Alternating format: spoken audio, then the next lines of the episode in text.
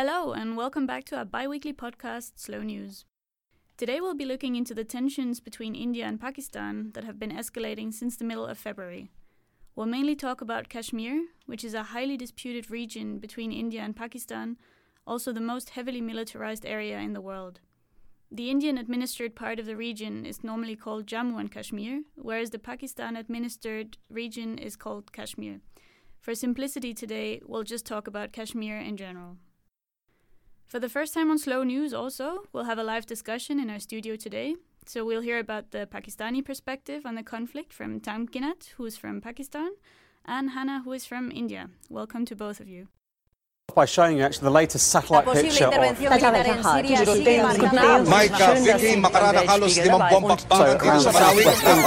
Slow down. Before we dig into the slow part of our podcast, let's just have a brief recap of the hard news. On the 14th of February, a suicide car bomb killed 40 Indian paramilitaries in Kashmir, the region that is landlocked between India's northern border, Pakistan, and China.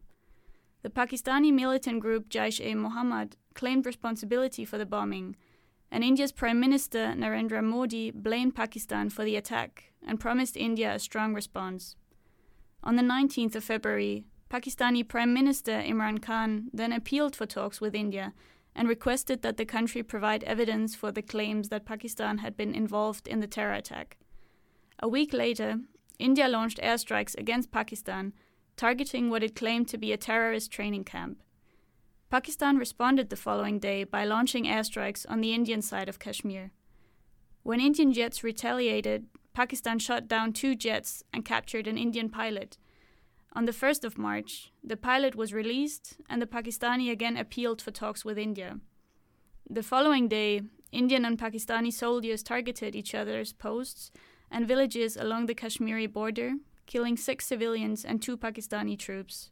And last Friday, Pakistan launched a major crackdown on extremist groups, arresting and seizing assets linked to militants in response to the Kashmir attack in February. This is not the first time India and Pakistan have experienced tensions. In fact, the two countries have had several conflicts and territorial disputes since the partition of India by the British in 1947. In our podcast today, Michal will tell you about the historical relations between India and Pakistan and help you understand why Kashmir is such a disputed region. After that, Juliet will talk to our two guests, Hannah from India and Tamkinat from Pakistan, who will give you the perspective on the situation from both of their respective countries. After the discussion, Denitsa will then tell you about why territorial disputes are so important to states nowadays in general.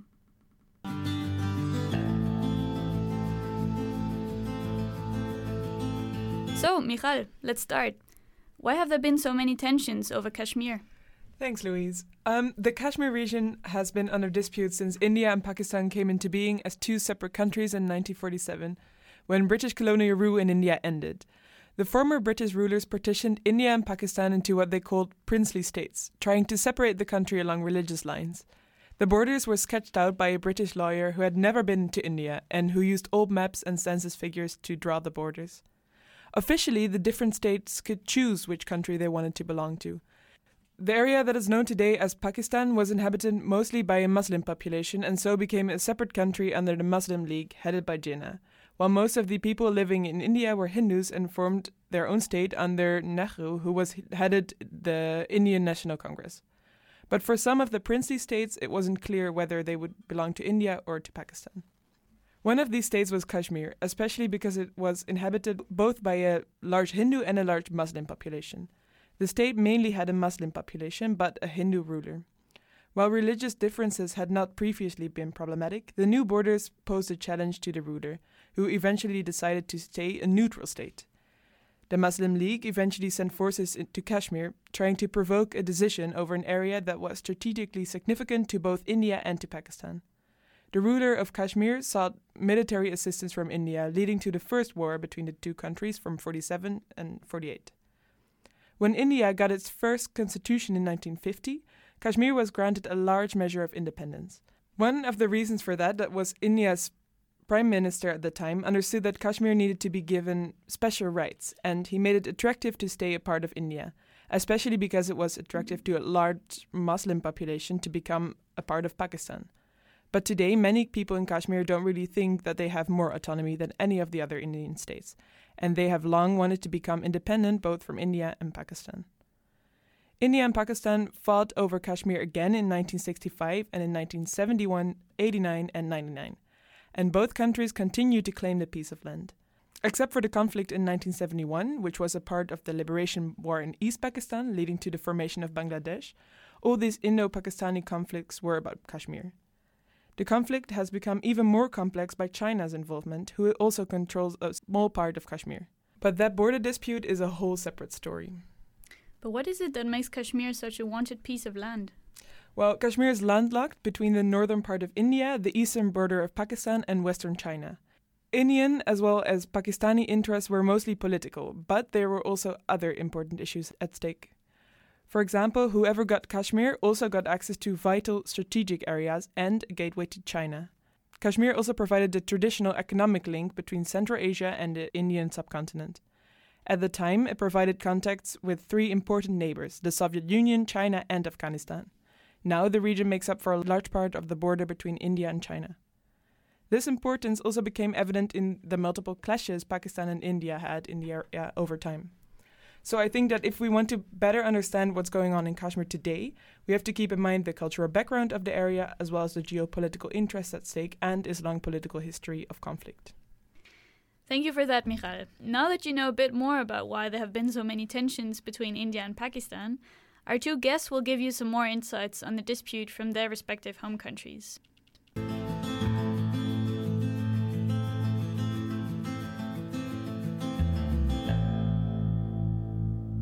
Juliet, will you introduce them? Yeah, for sure, Louise. Hi everyone. So yeah, we are now in the studio with Tamkinat from Pakistan. Hi, Tamkinat. Hi, Juliet. Thanks for having me. It's good to be here. And also Hannah from India. Hi, Hannah. Hi, Juliet. It's nice to be here. So first, do you want to react, maybe to add something about what you heard before, Tammy? Yeah, for sure. Um, I think Pakistan and India have had a very complicated relationship, and to really understand the conflict, we have to go beyond what it is and look at their history, which was very well explained by Louise and Michal when you look at it, people from both countries really have no choice in how they feel and their sentiments because this hate-filled narrative, this is fed to us since we are children.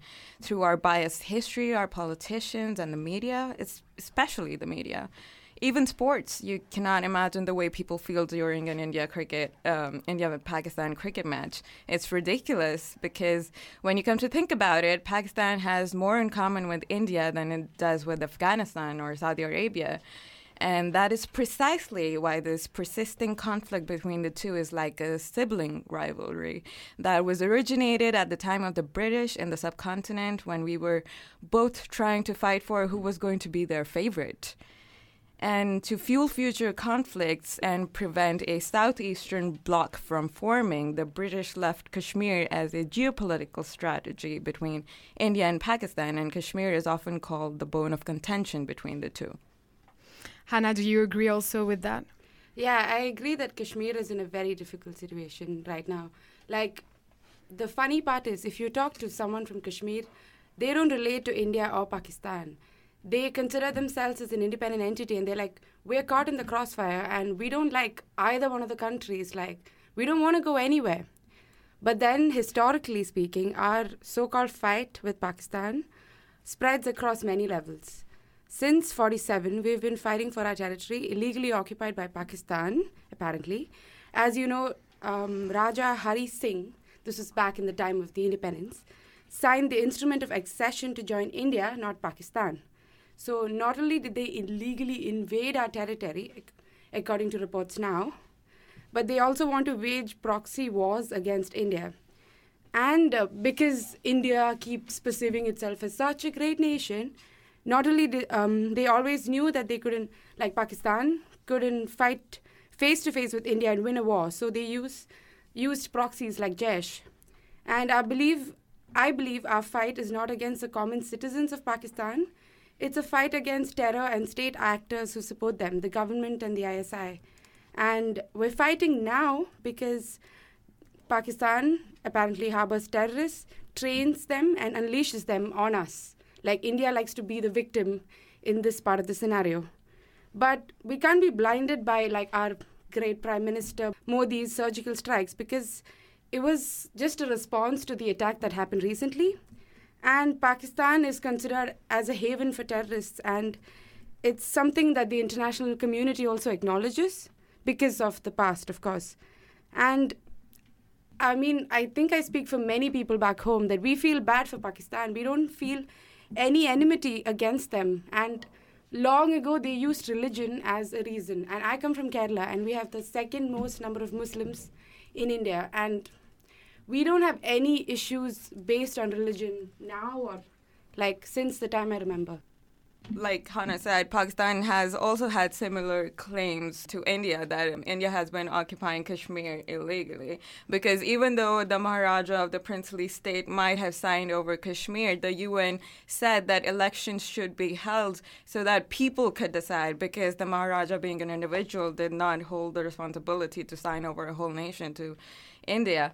But these elections were never held. And that really makes us question whether these people really do want to be a part of India. And it's not that Pakistan is doing this, or you know, we're we're um, we're capitalizing on terrorism and they're supporting it and sponsoring it.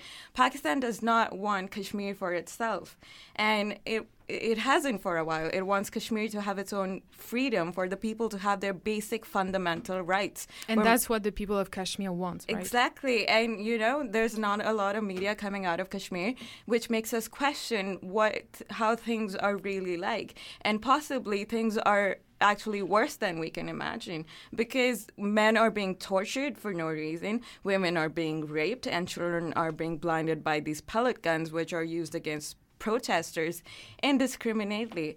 And India enjoys a, a complete impunity uh, with its army in Kashmir. I think you, you had a particularly striking example of this, of what happened in April. Um, yes, actually, uh, Kashmir is one of the most heavily militarized zones in the world. In the world, and over the last three decades, there have been there have been multiple cases of killings and disappearances. In 2016 itself, the Indian Express newspaper reported uh, 446 patients uh, which were harmed by pellet guns alone. And um, in April last year, there was a case of an ordinary man being tortured in Kashmir. He was uh, not a protester. He was actually just a shopkeeper and actually makes Kashmiri shawls.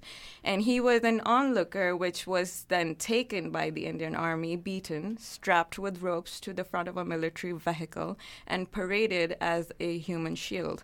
His name was Farooq Ahmed Dar. This torture was carried out by Major Leetul Gogoi, which happened to be filmed and found its way to the internet.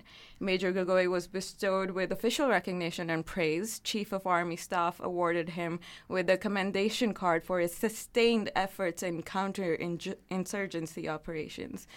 And he received a hero's welcome in his home state in northeastern India. This year, a respected spokesman for India's ruling Bharatiya Janata Party BJP brought Farooq's brutalization back under the spotlight when a company owned by him started selling T-shirts depicting the infamous scene. Let me say this again. Clothing with a torture scene emblazoned on the front is being marketed by a politician from the ruling party of the world's largest democracy. The politician in question Delhi BJP spokesperson Tajinder Pal Singh Bagga.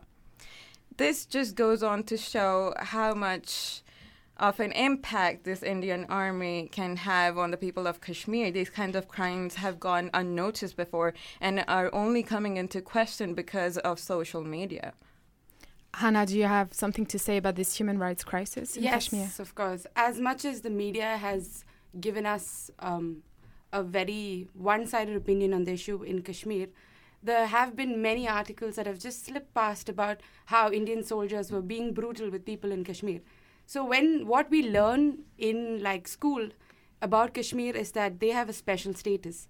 The government there, like all the Indian states, it's um, what do you call it? A dual democracy. We have a state government. We have state governments and a central government. So Ka- Kashmir, I mean Jammu and Kashmir as we call it, has a special status because it has its own constitution. All the people there are said to have dual citizenships, and their residual power, that is, their uh, um, decisions about defense and other important matters, are in their own hands. Like fa- where I come from in Kerala, if if uh, we don't like the verdict of a case, we appeal to the Supreme Court because that's our central power.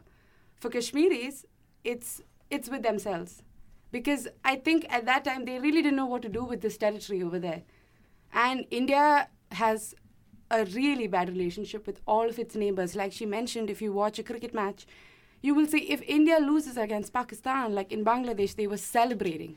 And I don't know if they even made it to the finals or like anywhere close, but they were so happy because India lost.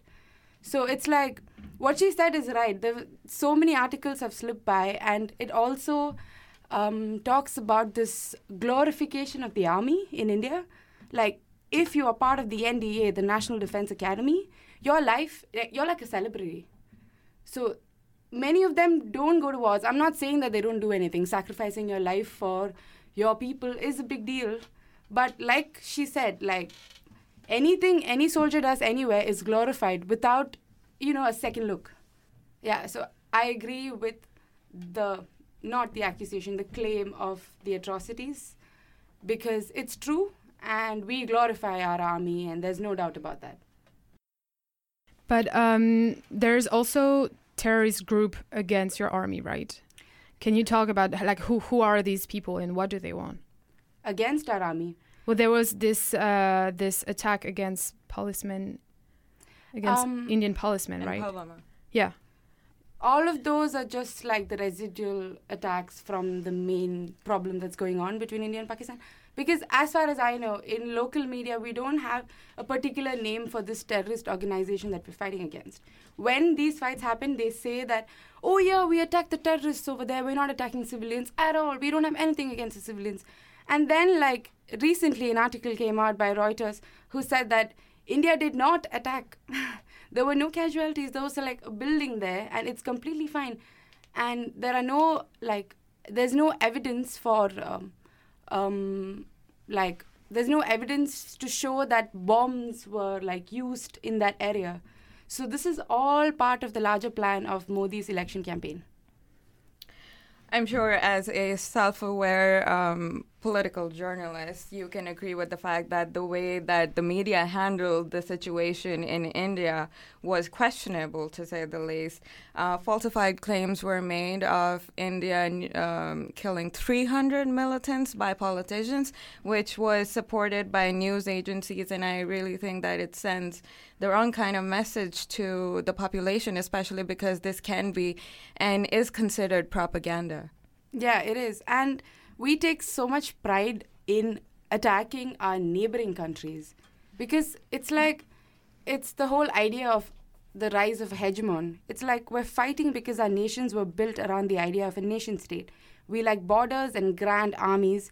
Like you guys know Bollywood, right? You know how dramatic we can get. It fills us with a pride and gives the government a stick which it uses in its diplomatic pro- process. Both sides cannot be victors fighting, but they cannot back down because we have to save face. But uh, then again, I feel like I feel like terrorism is a global issue that doesn't rectify blaming a whole other nation rather than promoting a possibility of war. Maybe India should look at the core of the problem, which is the suppression of the Kashmir community. The Pulwama attack, while not justified at all, is a consequence of that problem and not the problem itself. If you look at it, Pakistan has been the most affected by terrorism. The attack on the Army Public School in December 2014 was the deadliest attack Pakistan has ever experienced, when six militants entered a school and killed 149 people indiscriminately. 132 of them were children aged between 8 to 18. From 2012 to 2015, Pakistan has been under a lot of pressure security wise. There were bomb blasts happening almost every week in public places visited by normal civilians, markets, malls, streets, nowhere was safe. So we really know what that feels like, that constant terror, and Pakistanis strongly condemn the Pulwama attack. But the core of the problem remains the freedom of Kashmir.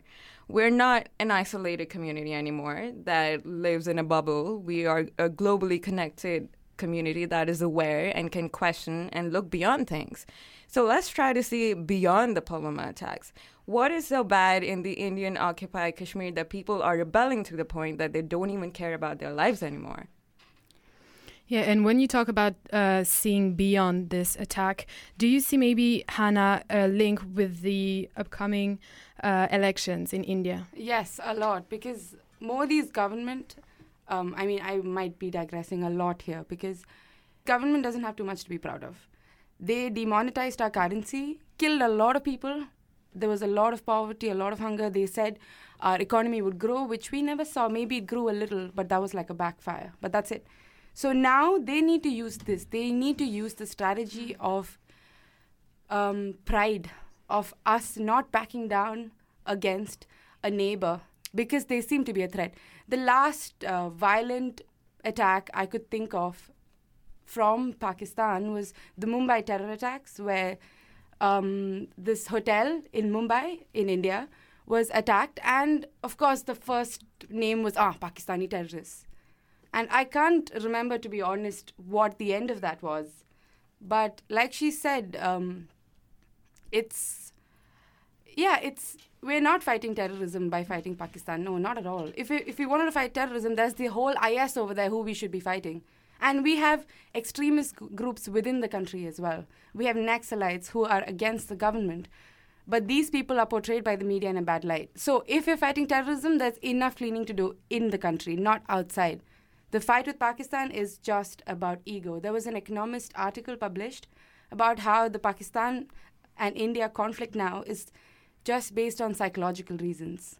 It's not political, it's not religion, it's not welfare, it's not about Kashmir even. They are just caught in the crossfire. I actually agree with that. Right now, it's just a game of egos. Like nobody wants to back down. Nobody wants to resolve the issue, which, ha- which has been persisting for almost 72 years. And um, even though the UN and uh, global powers like China and the US are, are saying internationally that India and Pakistan should talk, there's only so much that they can do they can't make two nation states do something. It is up to Pakistan and India to resolve this issue and nobody else. And on saying that, I would also like to comment on the upcoming Indian elections in view of Kashmir, because until June 2018, the Kashmir Party in uh, Jammu and Kashmir was ruled by a coalition of the Hindu Nationalist Party, BJP, and uh, People's Democratic Party, PDP, which was formed in 2015. However, um, recently the chief, uh, the former chief minister Mehbooba Mufti staked claim to form government by forming a grand alliance with two rival parties.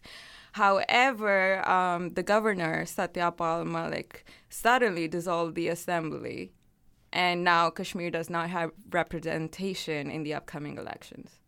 Wow, I was not aware of that, and it completely fits the picture because Modi, like America elected Trump, um, we were also fighting against a bigger evil when we elected Modi because we had this family, um, the Gandhi family, that was ruling for a long time.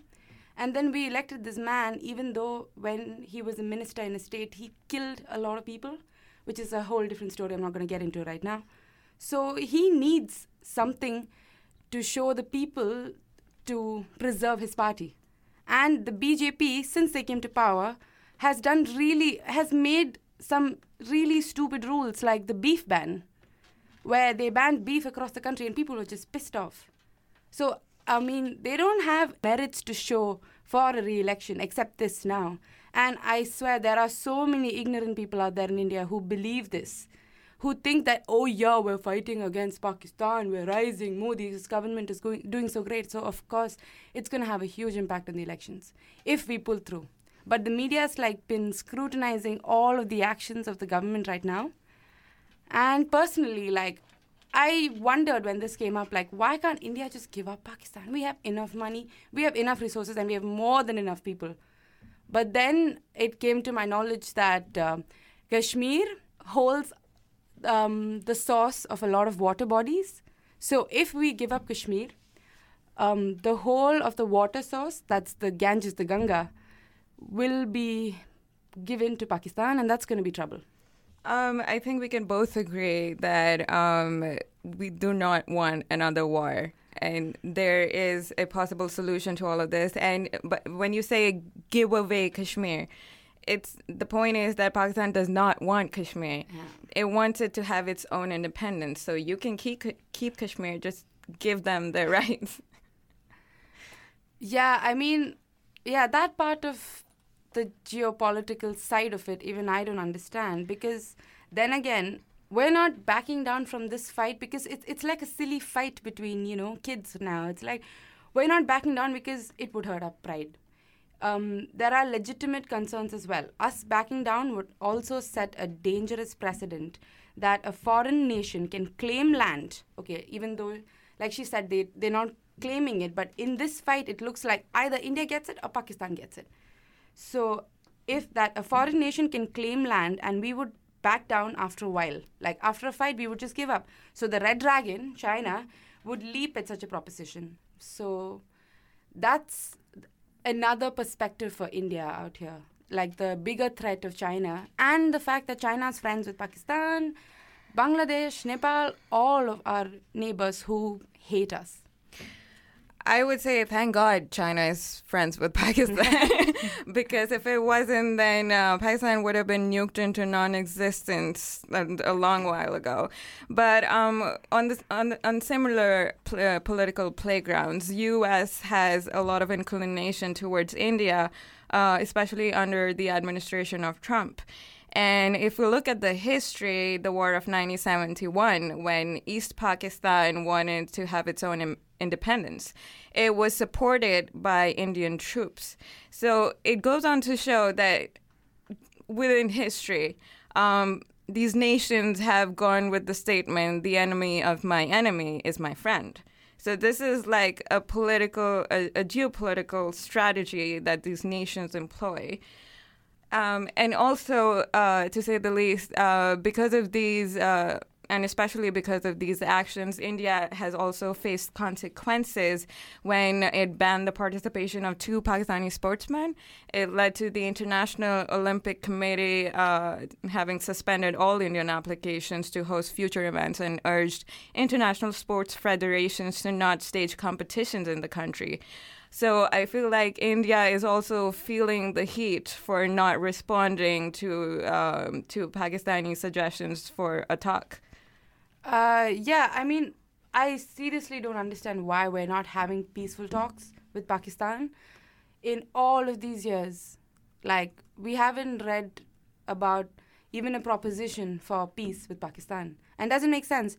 And I mean, maybe this can be like a fruit of my overthinking, but China at the same time wouldn't want India and Pakistan. Like, if you look at it, if we could make peace, India, Pakistan, Bangladesh, like, just throw them in, I mean, neighbors, we could all become one nation. And then we would definitely be at power with China because we have the resources, we have the people, if we are peaceful. So, according to you, China is fueling the. I mean, China is not fueling, but they can. I mean, this works in their favor, right? Mm. That two great powers are fighting with each other when they don't have to. Like, we don't even know why. Nobody even knows why. It started with religion, and that's just not the case anymore. Okay, I would just like to end this uh, discussion by talking about the, the public opinion. Uh, it seems that no Indians, no Pakistanis want to go in, in war, right? Um, Tamkinat, do you mm, can you explain us the the reaction on social media? Um, I feel like people actually reacted a lot on uh, Twitter, and this is what made this conflict different than all the others in the past because now people were changing the narrative, especially uh, when India started its airstrikes and Pakistan responded. People on Twitter uh, got together and uh, trended the hashtag "Say No to War," both people from India and Pakistan. And um, when um, the Pakistani forces were able to capture the Indian pilot, there was a huge outcry from both sides to hashtag bring back Abhinandan. And um, just to see the fact that Pakistanis were supporting that sentiment, according to the Geneva Convention, and uh, Indians were retweeting those sentiments, it really made you see that the people bo- in both nations do not want a war, and this is all just politicization of a conflict that could have been avoided. Hannah, do you have the, the same feeling? Of course, but I see mixed reactions from people back home because um, there are some people who still somehow seem to think, oh, they're Muslims. I don't get that. Because if you read, I mean, if you read the news for a day, you'll know it's not religion anymore. But I mean, a large part of India is not as educated, so you can't really say much to that. But so the common perspectives are these. So some people are asking for war on both sides who have no skin in the game.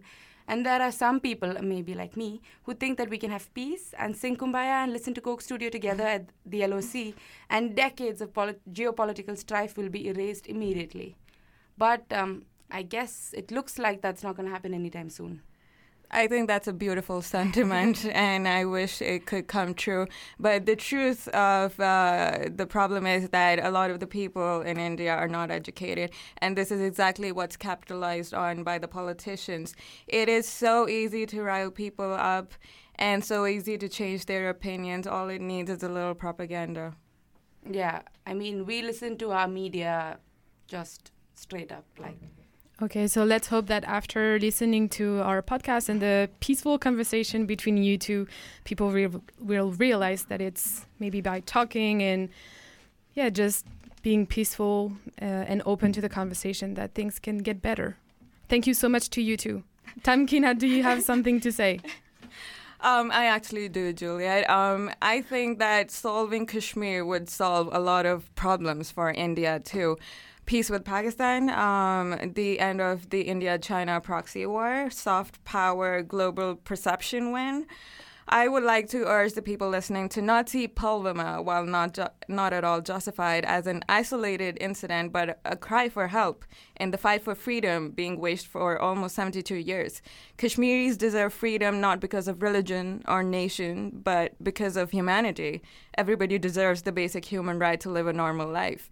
In this conflict, don't support Pakistan or India. Support Kashmir, support freedom, and support humanity. Hannah. Yes, I completely. Final word. yes, I completely agree with what she said about Kashmir. Those people, more than anyone, deserve the right to a normal life. And I mean, if I can reach out to people, I would just say that use this to go against the BJP, not for them. Because this clearly shows that they don't have good intentions in mind. Thank you so much.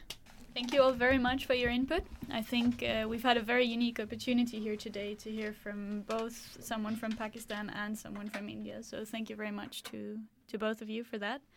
And now um, we'll hear from Denitsa more generally about why territorial disputes are so important to states today. So, Denitsa, over to you. Thank you, Louise. So, yeah, why couldn't states simply take the moral high ground and give up their claims to disputed territory or just share it between themselves? Or in cases like Kashmir, where there's also a separatist party, why couldn't states respect people's right to self determination and grant them their independence? Scholars have put forward various theories to explain why territory is such a non negotiable for states. Usually, it's argued that its value is either political or economic.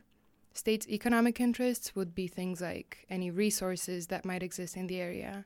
Political concerns might stem from perceived threat a struggle for regional dominance, or worries about sovereignty and identity. All these views are very credible and might, in different cases, shed light on specific territorial disputes. However, today, we would like to take our analysis a step further. We'd like to propose another way of thinking about why portions of land are so important to states.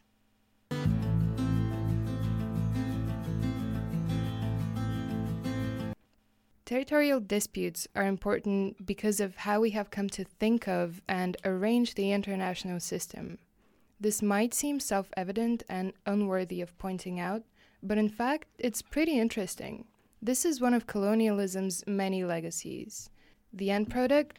how we have come to normally think about states, what makes them legitimate, and modern identities. There are and have been different forms of statecraft and identity that have not been so reliant on territory as we normally think of it today. Modernity is centered around territory, and most types of identities are territory based as well. Of course, even today, we have nomads and hunter gatherers that are frequently on the go, never fully settled in one place. Nomadic identities are much less bound to a sense of place than, say, those of sedentary people. Most of, if not all of, hunter gatherers will find Western ideas of territory alien. They do not see land as an object that nations can possess or fight over, but rather as an animated entity that we exist alongside and within. But even nomadic and hunting indigenous people today have been forced to live within arbitrary borders and to be citizens of a given state. Colonialism has many legacies, but one that we rarely talk about is statecraft. At times in history, during contact with Europeans, other cultures have had to learn about the European concept of the state. It was a new idea that clashed with how they would think of statecraft. The famous anthropological paper, the Formation of the Concept of the Nation State in Nepal by Richard Burghart clears the air. The historical kingdom of Nepal, the Gorkha Kingdom, came in contact with the British in the late 19th century. Back then, the British were already rulers of the Raj, the British Empire in India. But how the British understood their rule in India was very different to how the Gorkha rulers thought of their authority in Nepal. The Gorkha kings claimed sovereignty in two ways by exercising ownership over their territories and by exercising ritual authority over the spiritual realm, or where the temples were. People did not think they had much to do with the king, apart from maybe living on his land that he could bless. And for his blessings, they would give him offerings. But aside from this, he did not have any authority over populations as such. And within this messy division of authority, he also had multiple countries called Desa, where different people lived, each having a unique identity, common traditions, lore, and language, much like how we think of ethnic groups now. But what made this really strange was that these three domains the king's land, the spiritual realm, and the different countries each had their distinctive geographic boundaries. They did not overlap. The king's spiritual realm could cover, say, half of a country, but not the other half. These domains were dotted around the map like messy splashes of paint. The Gorkha kingdom, as an entity, was not defined by one coherent border around it. Rather, its different dimensions, the kingly terrestrial one, the religious one, and the populations one, each had their own separate borders that did not align with one another. It might sound confusing at first, but to people who had been living this way for decades, in this system, it was not any stranger than the thought of a parliament would be to us today. Contact with the British at the turn of the 19th century introduced a very new conceptual vocabulary of the state. Having a powerful neighbor who is gradually invading your backyard, well, kind of forces you to get to know him more closely. The British were confused by the Nepalese arrangements. Why can't they simply have one land with a clear border, one population with it, and the king ruling over it all? They thought. And eventually, they made it happen. If you're interested in this stuff, I would strongly recommend reading the paper. But the point here is the European notion of sovereignty relied heavily on the notion of land. As history shows today, European colonizers exported these imaginations to foreign lands, Ironically, once the colonized started asserting their independence from the colonizers, they had to think with the same conceptual vocabulary about sovereignty in order for their claims to be recognized as legitimate.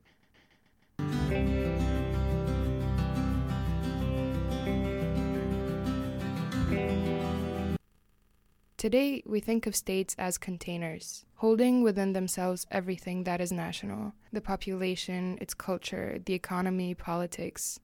All these domains overlap neatly. They are stacked upon each other as the ingredients of a sandwich and contained within the state borders. You can see how territory becomes crucial in this form of statecraft, right? Because identity and legitimacy are premised upon there being borders.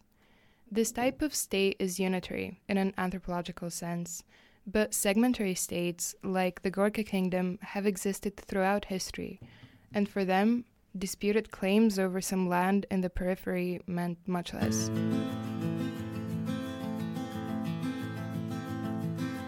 Thank you very much for those insights, Denita. It's significant to remember that borders imposed by the British colonial rule have influenced and continue to influence the tensions between India and Pakistan that we see today. Once we know that, the notion of and the connection between borders, territory, statehood, and control are very much a Western notion that have been imposed on colonies, and it changes the way we see the world today and helps us understand how a lot of tensions have arisen over the past decades. With all of this in mind, it will now be interesting to observe how the tensions between India and Pakistan play out, especially in the light of the Indian elections next month. Thank you for listening today. We hope that you've enjoyed our podcast and that you come away with a better understanding of the tensions between India and Pakistan. We'll be back again in two weeks' time with more slow news, so don't forget to tune in. Thanks a lot. By showing you actually the latest satellite picture of... Mike, uh, Vicky, makarada halos limang bombak bang sa Marawi. Slow down.